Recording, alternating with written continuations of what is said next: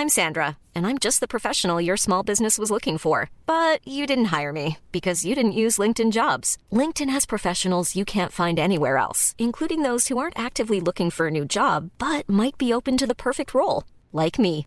In a given month, over 70% of LinkedIn users don't visit other leading job sites. So if you're not looking on LinkedIn, you'll miss out on great candidates like Sandra. Start hiring professionals like a professional. Post your free job on linkedin.com/people today. Burrow is a furniture company known for timeless design and thoughtful construction and free shipping, and that extends to their outdoor collection.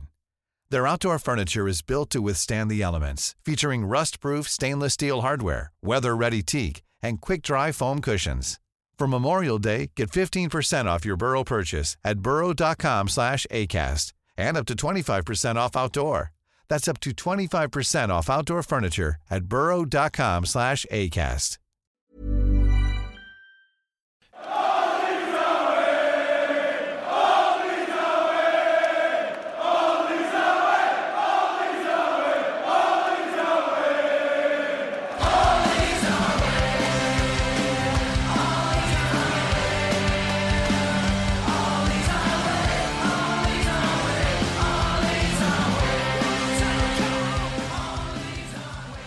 Hello and welcome to All Stats Aren't We, a podcast in which Leeds fans cast their combined eye over goings on at Elland Road, giving scrutiny to the underlying statistics and tactical footings at work at Leeds United.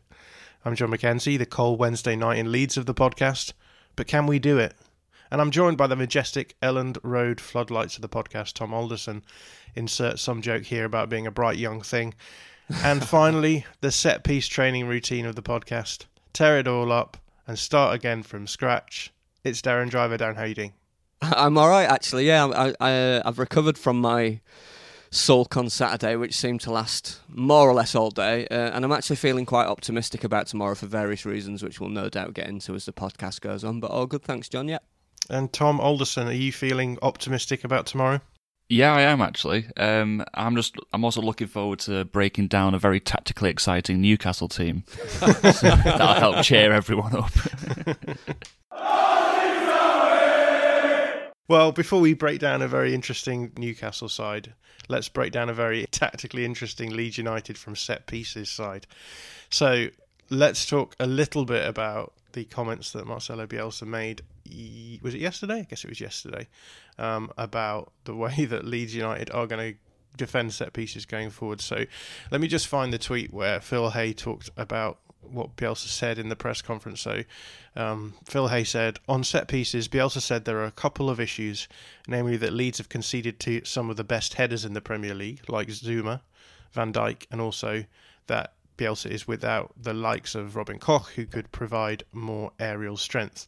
Um, I guess we just ignore the fact that Van Dijk scored against Robin Koch in, in that one, but um, we, obviously we are missing missing Koch. Um, and then he also said that Leeds are susceptible to teams blocking their runs slash movement as they try to defend set pieces. But he doesn't want his players to do the same in reverse. Quote, respecting the rules is not being naive, end quote, which is very cryptic. So, Darren, what do you make of Marcelo Bielsa on the phenomenon of set pieces? Well, th- this is this is one of the rare occasions when I think I can quite safely say that I couldn't disagree with him more about the, about this issue, and I also think I'm fairly safe in saying that because I think it's one of the few times I could publicly disagree with Bielsa and not get a massive backlash from from other Leeds fans. It's difficult because because I, I, I want to say you know isn't isn't that a kind of lovely um, principled approach to things and uh, and and everything, but but the end result is that we end up conceding two soft goals really against West Ham and, and across the course of the season we've conceded the most goals from set pieces of of any team. Um, so you know I think basically what I would be advocating for is a mild mutiny by the players and to make sure that they're they're doing what they need to do to keep the ball out of the net irrespective of what, of what the instructions are. I wouldn't recommend that in any other uh, environment. Um, I, think in term, I think the, the, the real issue that we are facing, and I, I think you highlighted this well on the on the um, on the West Ham review video, John, is that that you know whether whether we decide to play with a with the zonal marking system, which we all know isn't going to happen, or whether we continue with the the, the man-to-man marking. W- against a lot of teams in the Premier League, we are seriously lacking in height, um, and I've just had a look at the heights of some of our players. Um, and basically, a lot of them are around the six foot mark. So Dallas is around six foot, Ayling's just under six foot one, Cooper's six foot one. Uh, and I think that when when when you've got good delivery and you've got tall opposition who who make good runs and block off intelligently, then you, you're going to concede chances if, if you don't do something different in order to to uh, to kind of manage that situation. So I, th- I think it's it's it's a real real concern and a real worry. But I think Bielsa will be looking at it from the point of view that over the course of a season, it will balance itself out. I think that's the kind of approach that he'll he'll be kind of looking at it from. But what do you think, John? There's a few different things I would say. One of them is that I don't actually. I think people are overblowing this for sure, off the back of two results, and Yeah. I think this is the sort of thing that has happened periodically through Marcelo Bielsa's time as manager. Something happens. And we take a, uh, a smallish sample size, and then we extrapolate that to everything is doom and gloom. Um, Yeah. I think you know, looking back through the West Ham set pieces and looking back through the Chelsea set pieces, the Chelsea set piece performance was absolutely abject. Um, Yeah. We looked like we were conceding every time there was a, a set piece. The West Ham performance I didn't think was that bad, and I would also add the caveat: if you go, look through the West Ham set pieces and you try and speculate what it would have looked like if we were using a zonal system, Yeah. I'm not necessarily sure that that much will change. And I, I, you mentioned the the height of players, and I think that's I think that's instructive because I think, you know, even in a zonal system, does Soucek versus Dallas end up with a with a mismatch? Yes. And the difference is is always going to be zonal systems for me. The, the the important thing is it's all to do with momentum Yeah. because because you're proactive, you're marking your zone and you're moving. You're you're standing in the back of your zone and moving into your zone. So so the idea Yeah. is that you would have probably three uh, defend three of your best headers on a line on the six yard box, um, spread out, and if the ball is going to land between you and the person in front of you, then you go forward towards the ball and attack it. Um, and we saw it happen actually against West Ham because we do actually have two zonal players. We have Raphinha on the front post and Pat Bamford on the edge of the six-yard box on the front corner by the, the, the near side of the of the corner, the side that the corner's being taken on. And Raphinha got a good header in for one of the corners, just attacked the ball and, and put it out. That's that's what's Im- important. Um, that's the important aspect of, of zonal marking. But at the same time, you know, there's certain there's certain situations where zonal marking doesn't work, and it doesn't get blamed blamed blamed for its inefficiencies as a system. And uh, I think, you know, in the the the um the second goal, the Ogbonna goal. The first goal was the Soucek goal, and I think you know potentially if we'd have had a zonal marking system, you'd have had someone Yeah. there attacking the ball, but it was still quite deep in the box. It was quite far back. So I think probably what would have happened is Soucek would have been man marked anyway and would have had a marker with him around the back, and he would have been the player hitting the ball anyway. So Yeah. I don't think zonal marking saves you there necessarily, depending on where your where your free where your free zonal markers are standing. Uh, the second one, I just thought, you know, actually Liam Cooper does attack that as though he is zonally marking. Um, he does. He is at the back post with Ogbonna, but he gets in front of him, goes for the ball, and manages to miss it, and Ogbonna puts it in. I don't think that is going to be ameliorated, to use a word, um, by having by having a zonal system. So, I, I guess my take is is a little bit more. I, I don't. I, I think we had a question from um, from Dean Dinu. Fifty Shades of Ray on Twitter. He said, um, "Quick question I've been thinking about regarding our man marking on at set pieces. Have we always done it? I can't remember it being an issue before. I know Mr. Bielsa does subtle tweaks tweaks to the team throughout the season, and that's kind of my take on it. Is that you know we've done we've we've done this the whole time with Bielsa, and yes, we are in a different division. Uh, we are playing against elite headers of the ball and elite attacking players.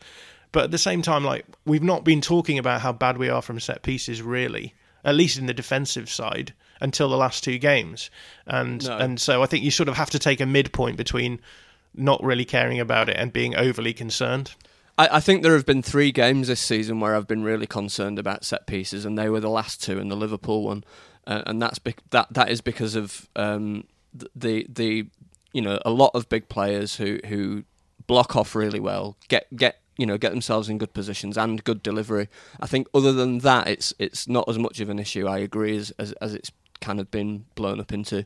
I think that the fact that we're coming up against Newcastle, who, you know, as, as, Tom said in the last podcast, are not necessarily great from set pieces, but have got a lot of big players. Um, I think I think that's why it feels like more of a pressing concern at the moment. Yeah, let's bring you in, Tom. I realise we've we've been having a conversation between ourselves. What's your take on all of this? The second point Bielsa made in his press conference, so like about if players move in the box, the opposition move in the box, um, that causes problems. That's a really concerning thing for me because he's basically saying if they move, we're in trouble, which really should not be a thing. and I think we saw yeah. against Liverpool, they were really good at this, at just like scrambling in the box uh, to cause us problems. And I think Chelsea a couple of times did they line sort of line up one behind the other and yeah. then like dart off one way and the other, and that also causes problems. So if teams look at that and say see that we're going to struggle from that, then we are definitely going to have set piece problems um, throughout the season. Um, the thing that also I kind of find interesting about the set pieces is like the role Meslier has because you see a lot of keepers sort of come in, sort of be very proactive, sort of like try and get a hand to it. Um, but Meslier, for me, always tends to stay on his line. Now I wonder if that's because he's not confident coming out because I reckon he, he probably could do it. I think he could catch it quite well. Um, so I wonder if it's Bielsa telling Meslier to stay on his line. Um, and I think that relies on Meslier being really like almost perfect when having to try and make saves. Um, and I think maybe I don't know a more proactive role for him could help. It might also it might almost be like adding an extra free man, um, which a lot of people have been calling for. I don't know. Again, that's one of those I don't know if it's the right situation because I think people are just trying to go back to the Gary Monk situation where we had Pontus Jansson and Kyle Bartley and Chris Wood who are all six foot four and great headers of the ball. So I don't I don't think that's the solution, but I think maybe something from Meslier could potentially help us improve. Yeah, I mean, I mean, I, I think I think Meslier's decision making around when to come and try get a corner and when to leave it is actually pretty good. I think I think in terms of the, the first goal, for example, against West Ham, um, he he did try and come, but but what tends to happen is that that a, lo- a lot of our opposition players run towards either the middle of the goal or the front post and try and get someone free on the back, and we we see that happen uh, with with both the West Ham goals, with um, the disallowed Van Dijk goal and the first Van Dijk goal against Liverpool. Um, so I think in that situation, that's not the sort of ball I, I think a keeper can come and come and attack because I, I, think that what we saw against West Ham is that he actually tried to come, got under it, and it was actually trying to come, which which created the problem for his footwork, um, which, which led to the goal just uh, another thing I just wanted to clarify as well is that when we talk about man marking from corners, it's different from what we mean by man marking in open play. Yeah. Um, I don't know whether or not people realise this, but the the man marking system for corners is different to the man marking system from open play, and this is one reason why. One of the questions I hear a lot is why don't we use um, Bamford as a as a man marker in in set piece situations, and I think that that comes down to the fact that in in a post set piece situation. So, say you've headed the ball out, you still have to keep your man markers to a certain extent. And I don't think that Bielsa wants Bamford to be still man marking during um, during those sorts of situations. He would rather be in a situation where Bamford is then free to, to push forward back into a more attacking role.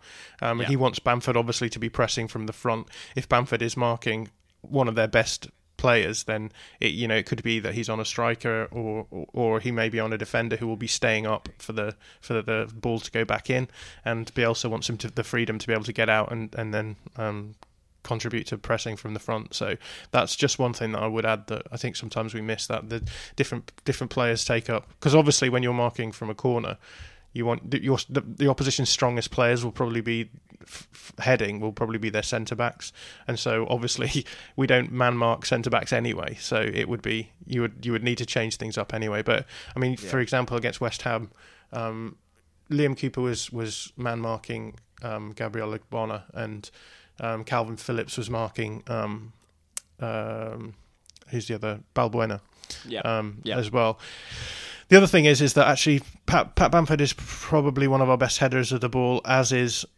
according to the stats anyway, Raphinha across his career is a much better header of the ball. So Bielsa clearly likes to have his best headers of the ball to be zonal as well, um, because if you can clear the ball from the front post, then I guess you solve a lot of problems.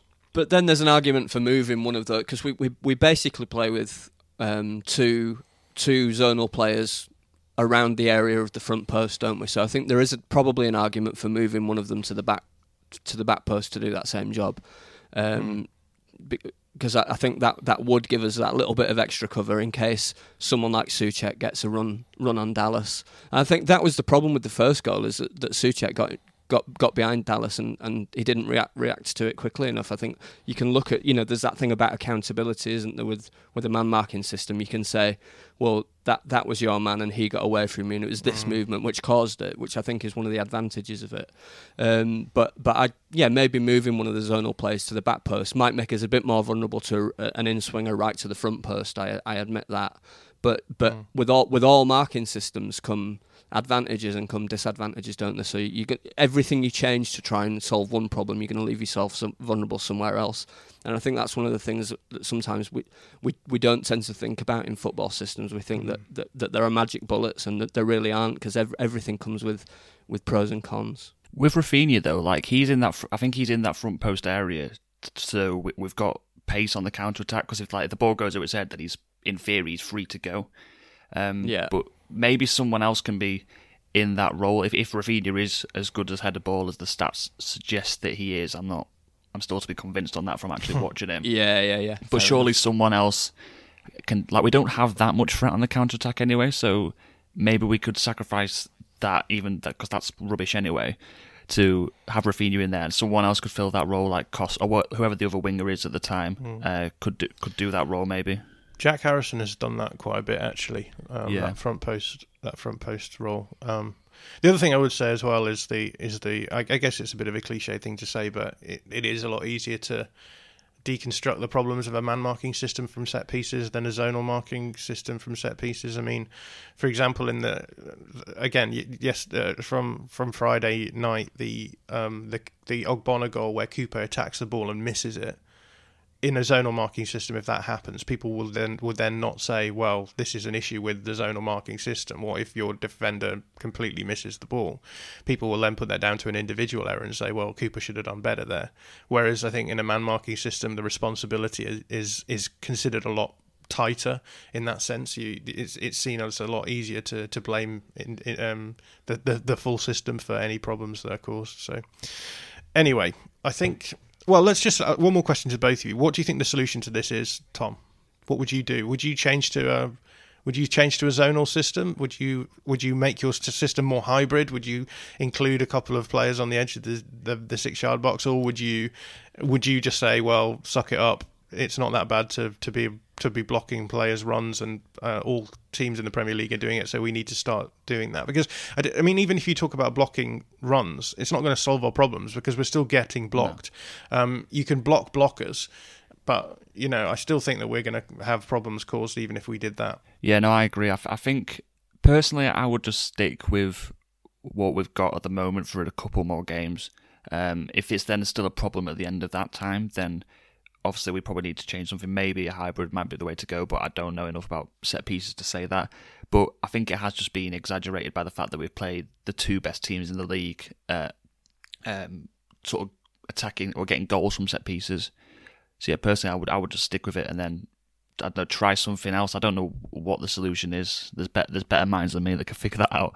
But um, yeah, just just stick with it for a while. I reckon. How about you, Darren? I'm afraid to say that I think in, in terms of the personnel that we've got, and I think the personnel really is the issue uh, at the root of a root of everything. Because um, I think that any any tweaks that you make to it may help a bit, but basically, you you know you'll be rearranging the deck chairs on the Titanic. I think I think that, that this is always going to be a bit of an, an Achilles heel for us and a bit of a vulnerability for us. But I think over the course of a season, it won't look like as much of a vulnerability as it looks right now. Well, let's move on because as we record this, the game is uh, tomorrow. Time is moving on, so if we don't hurry up, then people won't even get to listen to this podcast in time. So uh, let's talk a little bit about Newcastle. I was lucky enough to speak to JP Quinn yesterday about Newcastle, and this is what he had to say. So, JP, hi, how are you doing? Hi, John. I'm good. How are you? Yeah, I'm great. It's great to have you on the show. Well, let's talk about Newcastle because I think coming into this season, a lot of people had them pipped as being relegation candidates, but that's really not how it's turned out, is it? So, my question to you is what happened? I'm not really sure because it's been a funny season so far. We've been picking up results without really playing well, which is what we did for much of last season. Although having someone up front to stick the ball in the net has helped. So, I guess the question is do you think this form is sustainable for the rest of the season? I don't really think it is sustainable. As I said, we've carried on from last season playing quite poorly, but managing to get results. And I still feel we're somewhat fortunate to be as high as we are on the table. Stats over that period back up the feeling that we aren't really a good team. We're 12th at the moment, and I think realistically that's about as high as we can expect to be. We'd like to have higher ambitions, but the reality is we're a bottom half team right now. What do you think it would take for you to drop off form wise? In terms of the form, it feels like there's always a bad run around the corner anyway because we can't maintain any level of performance. We always seem to have a few good games, then a few bad ones. I think an injury to Wilson would be a big problem, although Dwight Gayle is fit again and he offers a comparable alternative. If you stay up in the Premier League playing this sort of football, do you think it will be a we've won but at what cost scenario? Are you happy with your team playing this way? Yeah, I think there is a bit of that. I don't think anyone's really enjoying watching us play, even when we win, and that is frustrating but it's not like we're challenging for the title playing like this. We're surviving, but we're still very mediocre. I think if we were really improving, then fans would be more tolerant to the lack of entertainment. But feeling is that the way we play isn't really getting the most out of the players available. Let's talk a little bit about the transfer window this summer. How pleased were you with the business that Newcastle did over the break? I was pretty happy actually. Uh, we don't really expect much in terms of transfers at Newcastle at the moment, so to have a window where we just kind of did what was needed was quite pleasing. Jeff Hendrick on a free, I think fans are quite underwhelmed by him, but he does add depth to the squad, although I don't think he should start as often as he has. Jamal Lewis is a promising young player and would seem to be a long term solution to the left back problems that we've had, where every season we seem to be looking for a new left back. However, he hasn't really impressed so far, which is a shame, but it's early days for him. I think there's potential, but I don't think he's the finished article yet. Ryan Fraser on a free was a bit of a no-brainer, really. Very impressive for Bournemouth a couple of seasons ago, and he adds pace to the team. Because of fitness problems, we haven't really seen that much of him yet, but he has looked promising when he has played. Callum Wilson for around 20 million was the key signing, really. We were crying out for a proper number nine. Initially, I was a bit disappointed that we didn't go for someone younger like Ollie Watkins, maybe, but Wilson is exactly what we needed, and he's made a big difference already as someone who's mobile, looks to stretch teams running behind, and he'll sniff out a chance in the box. All of his goals have been either penalties or inside 10 yards, and that's exactly what we were lacking. Overall, the squad is certainly stronger than it was last season. Well, let's talk about the manager. How are you feeling about Steve Bruce at the moment?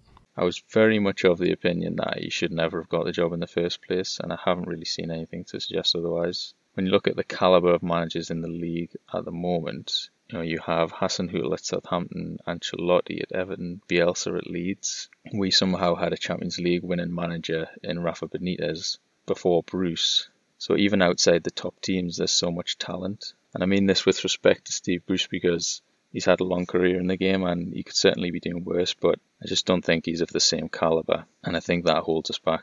The results have been okay, but despite the improvements of the squad, we've seen very little progress in the performances. Having said that, it always comes back to the owner. We've got someone who doesn't really want to be there and doesn't have any ambition for the club beyond staying in the Premier League. So it almost feels like it doesn't really matter who the manager is. Well, let's turn to the tactical side of things then. Tactically, where would you say Bruce's Newcastle are right now? What are the basic ideas behind his team? I think the problem is that it's difficult to say where we are tactically. Bruce famously said that he doesn't really do tactics, and I think that shows. There are games where it works okay, and then there are other games where we look lost tactically without any real plan. The players don't really know what they're supposed to be doing.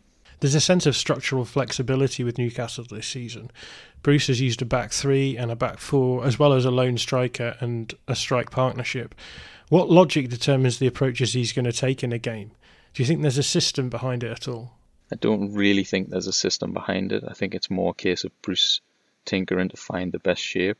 Under Rafa, we obviously played a very rigid style, and since Bruce came in last summer, he's talked about wanting to be more positive, but then keeps coming back to the idea that we aren't really capable of changing. Like we're kind of set in our ways. So he's flitted between the back four and back five. We've played our best football with a back four, but we've also looked more open at times. And Bruce has tended to fall back to the back five, especially against better opposition. I think he prefers to have two strikers if he can, but hasn't always been able to. I think it's mostly a case of trying to fit our best attacking players in the team the likes of Saint-Maximin, Almiron, and Fraser, and still keep the balance. So, what approach do you think he's going to use against Leeds? We have seen more of a 4-4-2 slash 4-2-3-1 in the last two games against Palace and West Brom, and we won both of those games, even if the performances weren't great. We were missing four of our back five against West Brom due to COVID, and Hayden ended up playing centre back, so we didn't really have much choice there. I think we might see the 4-4-2 continue against Leeds. There were also some signs that Wilson and Joelinton could form a good partnership. Wilson is the classic poacher type number nine that we were missing, while Joelinton, who played most of last season as a nine, actually wants to be more of a number 10. So Wilson looks to stretch the play running behind, whereas Joelinton wants to drop deeper, get the ball, and link things from there. So I think Bruce might stick with that front two. Leeds have struggled against teams who sit deeper and don't really have a structured press. Do you think this will mean that they struggle against Newcastle? Yeah, I think that could be the case. If Leeds are good at creating a chaotic end to end sort of game, then we're pretty good at making sure that doesn't happen. So I think they might find it frustrating. Newcastle are probably the least pressing team in the league, so Leeds can expect to have a lot of the ball. It's then about what they do with it. I think the key will probably be whether we can deal with Leeds pressing and whether we can expose the gaps they might leave against Southampton, who may be comparable in style. Bruce said that we had planned for playing through their press, but we clearly weren't good enough to do so. If Leeds can press effectively, then typically that causes us problems, so uh, it might make sense to go a bit more direct here. It seems as though Newcastle create a lot of goals through individual moments rather than structured attacking play. Would you say that's fair? And does it worry you? Yeah, I think that is fair. There isn't a lot of structure to the attack, and that is a worry, particularly when Saint-Maximin plays tends to be a case of giving him the ball and hoping for a moment of magic. When he wasn't playing last season, we struggled, but Wilson has given us more of a focal point this year. How are you looking injury wise at the moment? I know that you've had a huge issue with COVID with a lot of players out recently. So, what's the situation looking like now? Honestly, I'm not sure who's available and who isn't for Wednesday because of the COVID situation. Obviously, we had to postpone a game with Aston Villa, and then at the weekend, we were still missing a load of players in the club have been quite reluctant to say who has tested positive. Um, I expect some of the defence might be back for this game, but the preparation hasn't been ideal. So, how do you think you'll line up on Wednesday then? Again, it's difficult to say how we'll line up, but given we have another game at the weekend, I expect a couple of changes probably. I think Fernandez or one of the other main centre backs will come in, and Hayden will probably go into midfield alongside Shelvey or Sean Longstaff think Joelinton will probably play in behind Wilson again with Almiron on one of the wings. Jeff Hendrick and Jacob Murphy were on the bench against West Brom, so they might get a start this time. One of the questions that I like to ask all our guests is which of your players needs to play well if you are to beat Leeds United? Well, usually our goalkeeper is quite busy, so Darlow will probably need to have another good game. Wilson is our key player, though, really, and if we are able to get through Leeds press, then he has the pace to exploit the space in behind. If we can get him into some dangerous positions, then we might have some joy. If Shelvey's playing, then he could be the one to find the killer pass, but he might struggle with the intensity of the game.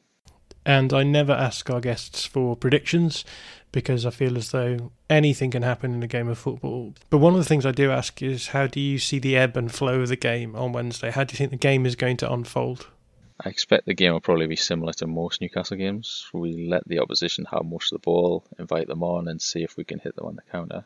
We know Leeds games can see goals at both ends, but I wouldn't expect this to be a thriller. It could be frustrating at times for Leeds, but I think their intensity might cause us more problems than most, and they are rightly favourites.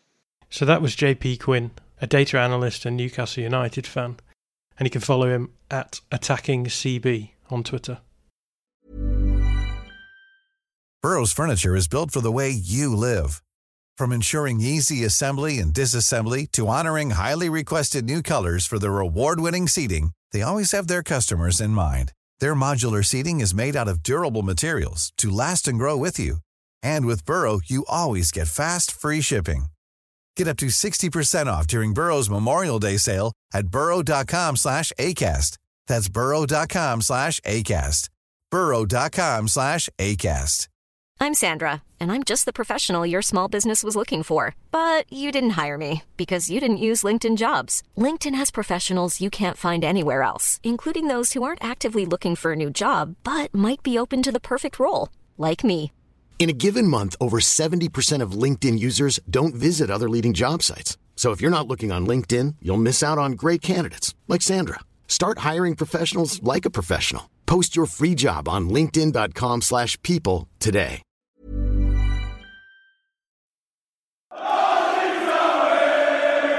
So that was JP Quinn, a data analyst and Newcastle fan. Darren, what did you make of that? Uh, basically, it was exactly what I expected him to say and, and what I thought he would say. And it, it, was really nice to hear somebody who sounds less excited to watch this Newcastle side than I am tomorrow, um, because they, it sounds like it sounds like very uh, attritional stuff, and that, that really kind of um, matches with, with my observations of them over the course of the. I mean, I haven't watched a lot of them over the season because you know why would you? But um, but, but yeah, they, they it, it matches up with what I expected to hear, basically. How about you, Tom? I've never heard anyone so sad of, of all the guests we've had um, about their about their team. He just sounded so depressed. I, I actually lived with a Newcastle fan last year, so I watched quite a few of their games, um, and I can tell I can understand why he felt like well sounded like he did. They're just absolutely awful, aren't they? Mm. Um, I thought my favourite quote was just the Steve Bruce doesn't really do tactics, and I think that's probably fair. Like uh, you watch his teams, you get the impression that he doesn't coach attacking; he just coaches two blocks of four or what I think is a, or yeah a four two four, four and a five. Is that not a tactic? It's, that's a ta- that's a tactic, isn't oh, it? It's not a pure tactic like Bielsa, Darren.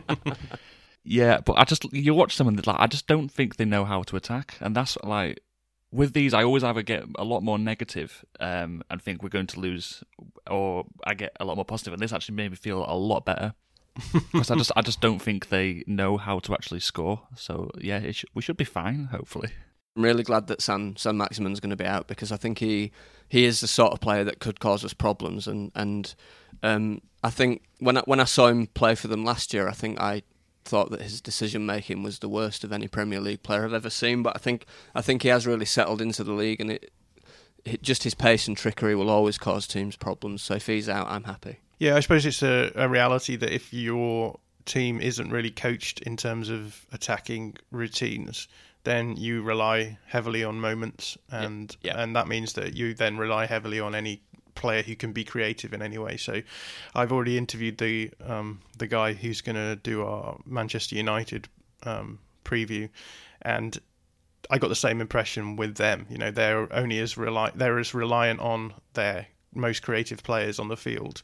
Uh, in order to be to be dangerous, and I think that's quite interesting. I mean, to, even talking to the Manchester United fan, um, he was saying we don't really have a tactical system we just have whichever system suits the best player we have on the pitch at any one time, uh, and I'm sure that will come into play um, against Newcastle. It will, it will be very much who is their most dangerous player and how can they facilitate that player to get into the most dangerous positions. And I think everyone would probably agree that that most dangerous player is probably going to be Callum Wilson. So yeah. Um, with that in mind, what do what do we make of the way that, that Bruce will probably set up tomorrow? Well, another thing that um, JP said is like against like Southampton, they struggled to play through with like they pressed and they struggled to get the ball to him. So I think it might be quite easily to sort of isolate Wilson. Um, they might be relying on hitting the ball over the top to him and just hoping he can kind of similar to what Jimenez did for um, against Wolves. Um, and I think we've, we've seen that in other games. I think the one that strikes me, I don't know why, is the West Brom game from like two years ago when we beat them 4 0. That if we just, if the ball doesn't get to their strikers, they couldn't do anything. So I think just like pre- pressing them, um, stopping them passing at the back might just be the best way to counter Wilson. But are we looking at a 4 4 2, do you think? Um, because I think that they have switched to that system in the last last couple of games, haven't haven't they? But the, but they've definitely played a five at the back in, in other games against teams with a lot of attacking threat.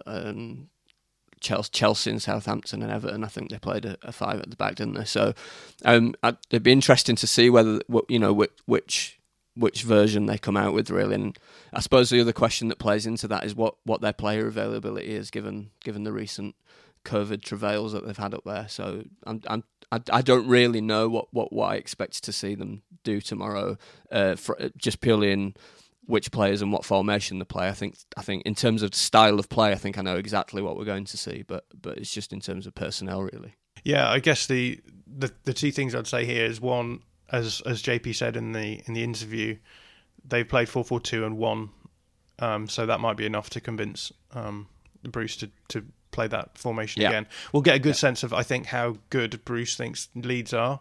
If he comes out in a 4-4-2, he'll reckon that he should be winning the game. And if he comes out in a back five, and he's probably uh, a little bit more hesitant about it.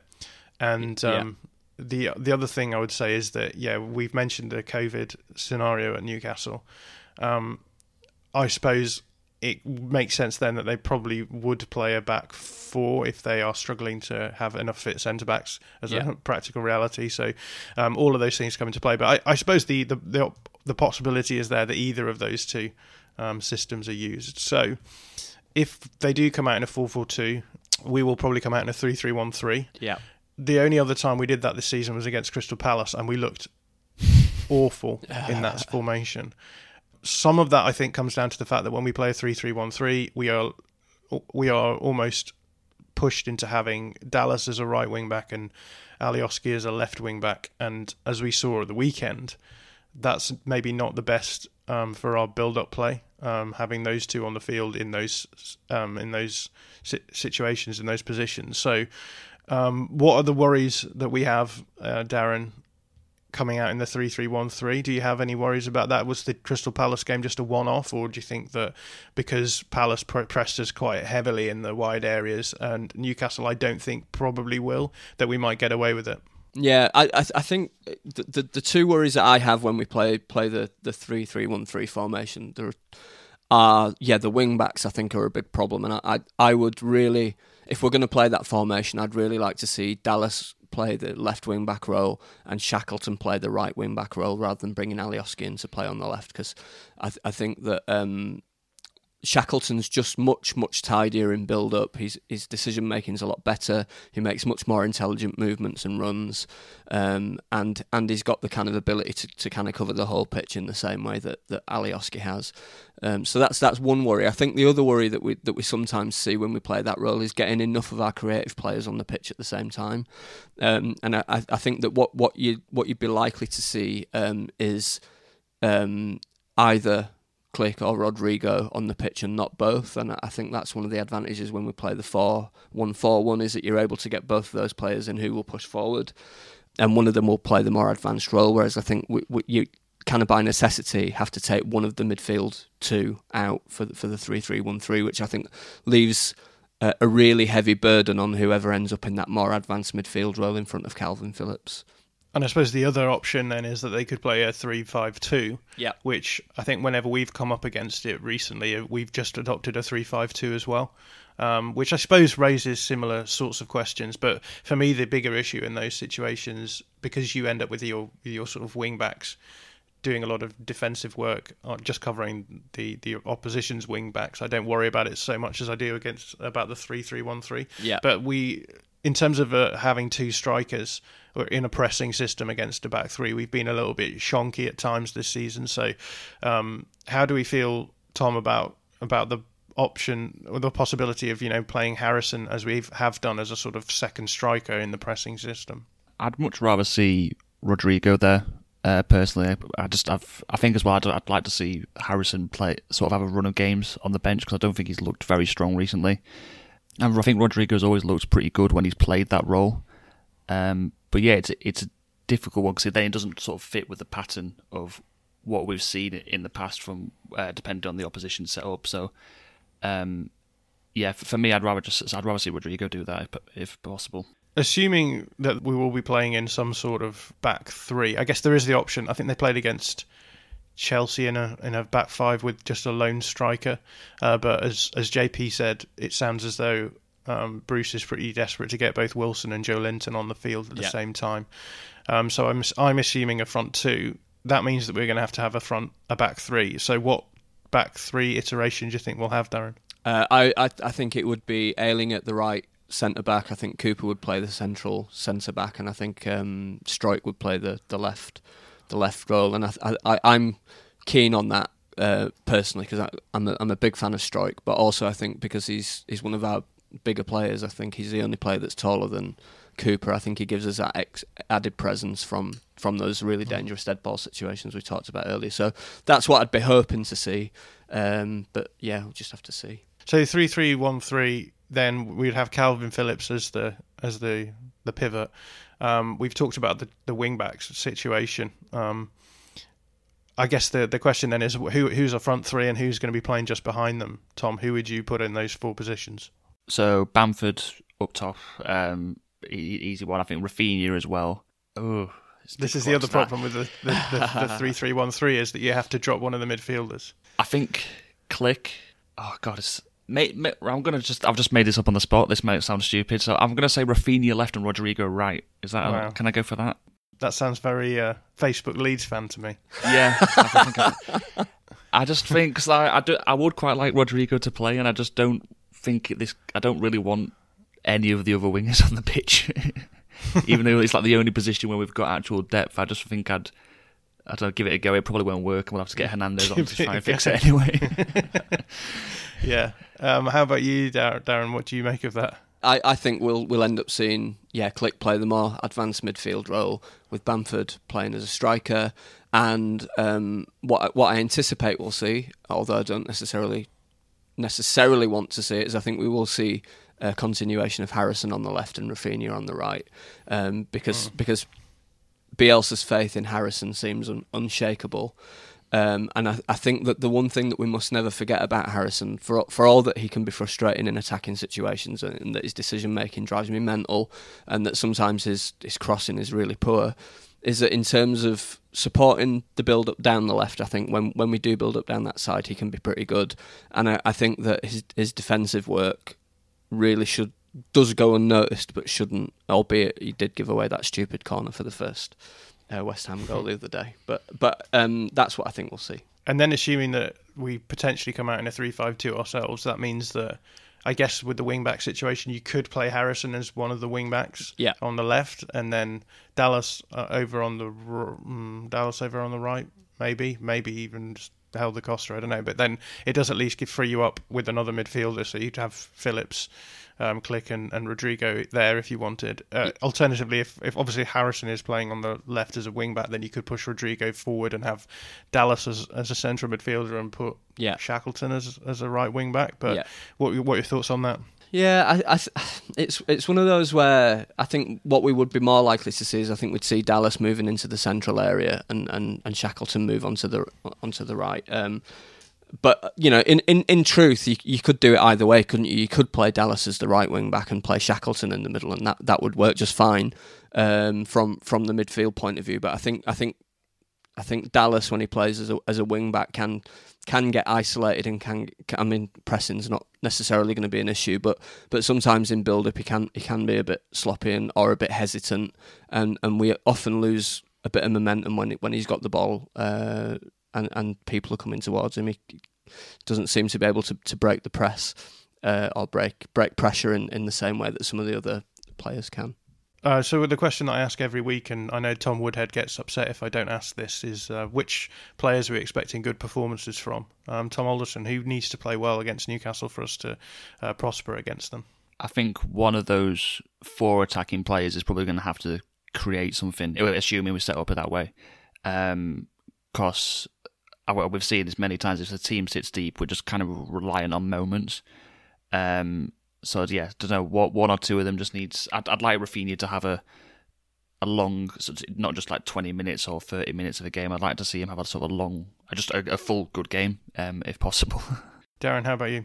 I think if if Rodrigo's on the pitch, he needs to play well because I think the the one thing that, that I haven't seen from him yet is his, his ability to really influence a game where the defend where the opposition defence is sitting deep and killing the space. We, we really need him to to start doing that to make it to make a difference in those games. Um, I think in terms of like the the burden on Raphinha at the moment already feels quite heavy. That that if he's not going to create something, then then nobody is. So I think I'd like I'd like whoever plays on the other wing to really step up and and, and start creating some dangerous situations. Um, and also I think Klich has been a little bit off off in the last couple of games. So I think we, we really do need him to play well for the team to function properly. I think. Um, so hmm. I think he's the other one that I'd highlight.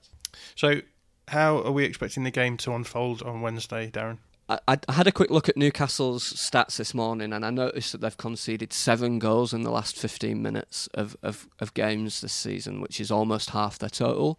So what I'm what I'm expecting to see is that, they'll be they'll be resolute and they'll try and nick a goal. You know, they'll do, they'll do the, the Steve Bruce thing. But I do think there is more potential for us being able to move them around than than some of the other teams we've faced. I, I think that when when I, I watched the the West Brom game this morning and although, yeah, that you know they, they, they did defend pretty well, there were a number of occasions where where West Brom were able to create space in really dangerous areas. So, I think I, I think what the, the, the late goals conceded thing with Newcastle tells you is not necessarily that they they're unfit or that they that they lose shape, uh, lose fitness in the last fifteen minutes, but more that the kind of concentration of trying to hold teams back for, for that long eventually catches up with them. So I I I, I what I'm hoping to see, uh, or what I think we'll see, is that that we will we'll really take over the game in the last 15 minutes. And, and I think we'll we'll we'll grab something then. I think other than that, it'll be a game that, that feels like we're on top for a lot of it, but we're actually not creating as many chances as you think we might for the level of possession and and uh, and territory that we've got. I'm feeling quietly confident about this game, not because I think that we'll definitely win, but because I think if we play the sort of football we usually play, and they play the sort of football they usually play, then we should we should be comfortably better than them. So yeah. um, I don't know whether or not that's that, that, caveat takes anything away from it because you know anything can happen. And I thought, to be honest, I thought we would play better than we did against West Ham. Um, so I'd take what I say with a pinch of salt. But Tom Alderson, how do you expect? Do you agree with with Darren on how he expects the game to unfold? Yeah, I completely agree with everything Darren said. Then um, another thing that I thought might come into that is if they are down on numbers because of COVID, um, is their fitness going to be even worse, or or the, yeah, the players going to be more tired than than usual? So yeah, I completely agree. I think we're just going to see us just plugging away, and I'm just I think I think we should be able to get a win out of this. I just uh, they don't worry me going forward, and I think we should have enough to break them down. Yeah, and it's a funny situation because a lot of Leeds fans are feeling the doom and gloom at the moment. But you know, we're a couple of wins away from 20 points, which is easily over half of, yeah. of what you'd expect, and before we've hit the halfway mark. So I think we're well on schedule to to do okay this season. I think it's just a case of these games you need to come away like Newcastle at home is going to be one of our easiest games this season. So I think it's really important that we come away with, with a win in this one. Um, but yeah, it's also one of those things where if if you do lose this game, then suddenly you Leeds are in a slump, and um, uh, those sorts of questions are raised as well. But as, as, I've said all the way through this season, it's we, we went through runs of form in in the last couple of seasons because we were a team who were playing at the top of the table. You had to. Yeah. You had to win all of your games, and if you didn't win a couple, it was bad. And you know, it was all about getting stringing together momentum and, and runs of, of, of points winning games. I, I feel as though things are slightly different in the in the Premier League. I think it's a little bit more tactical. It has to be a little bit more you know, identifying the games where you should be getting points from and, and not being too disappointed when you lose to sides who are in the top six, top top ten. Yeah. Um, and that's where it's going to come down to. We're going to stay up in this division because we beat teams like Newcastle, not because we lose to teams like um, uh, West Ham, for example. So yeah, I think um, it's a big game, uh, but I think there's a lot to be lot to be positive about, and it's not worth throwing in the towel quite yet. Anyway, that's our preview of the of the Newcastle game for Wednesday. Um, if you like what we do, then you want to try and see more of it, we do have a Patreon channel which has bonus content for, for subscribers. We put up video analyses up there, we put up bonus podcasts. We are going to run a Christmas live stream next Tuesday um, at 8 o'clock. So if that sounds fun for you, where you can, we'll, we'll do a, basically stream a live podcast ish, but you guys can be in the chat, ask us questions as we go, uh, have your say in, in the episode a little bit more. So if that sounds interesting to you, head over to www.patreon patreon.com forward slash all stats aren't we. And just uh, a little bit of housekeeping. We're changing the schedule up a little bit over Christmas, so we're going to try and keep the Christmas week pretty free for us uh, because we're all people who do this in our spare time, so we would enjoy a week off. Um, what we're going the way we're going to go around doing that is by having a we're going to have a double preview episode looking forward to the um, Burnley and West Brom games, and then we, will do that before Christmas week, and then we'll do a double review of those two games after Christmas week as well. So you have that to look forward to. Um, we'll be back on Thursday with a review episode of the Newcastle game, but we will be also squeezing in the preview of the Manchester United game in that episode as well. So that'll be a bit of a bumper for you to look forward to. And then we'll have the Manchester United review um, on, I guess, Monday because that game's on Sunday. So that's basically how the rest of the month is panning out. Uh, lots going on, lots to look forward to. Um, but all that remains for me to do is to say thank you, Tom. Thank you very much. And thank you, Darren. Cheers, Ant. And we'll see you on Thursday.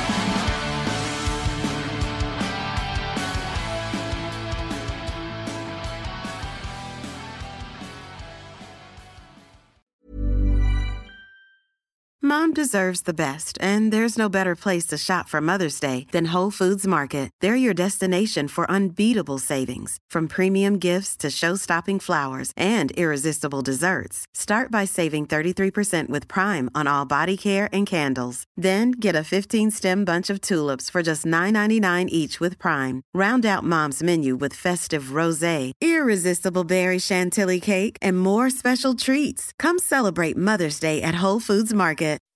When you make decisions for your company, you look for the no-brainers. If you have a lot of mailing to do, stamps.com is the ultimate no-brainer. Use the stamps.com mobile app to mail everything you need to keep your business running with up to 89% off USPS and UPS. Make the same no-brainer decision as over 1 million other businesses with stamps.com. Use code PROGRAM for a special offer. That's stamps.com, code PROGRAM.